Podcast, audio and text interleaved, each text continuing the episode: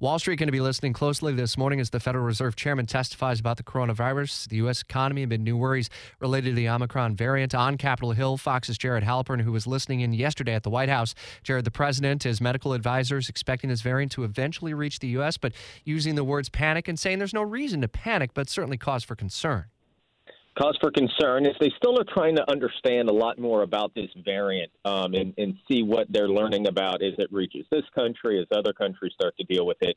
Uh, the president saying that uh, Dr. Fauci, others think that the vaccines, the boosters, do provide uh, a, a, measure of protection against the uh, Omicron variant. And, and so his uh, advice remains the same Americans need to get vaccinated, get boosted when uh, eligible to get a booster shot, um, and says because of that, he does not see a scenario in which uh, we go back to uh, having businesses shut down, lockdowns, anything like that. Um, which uh, was music to the ears of CEOs that he talked to a few hours later.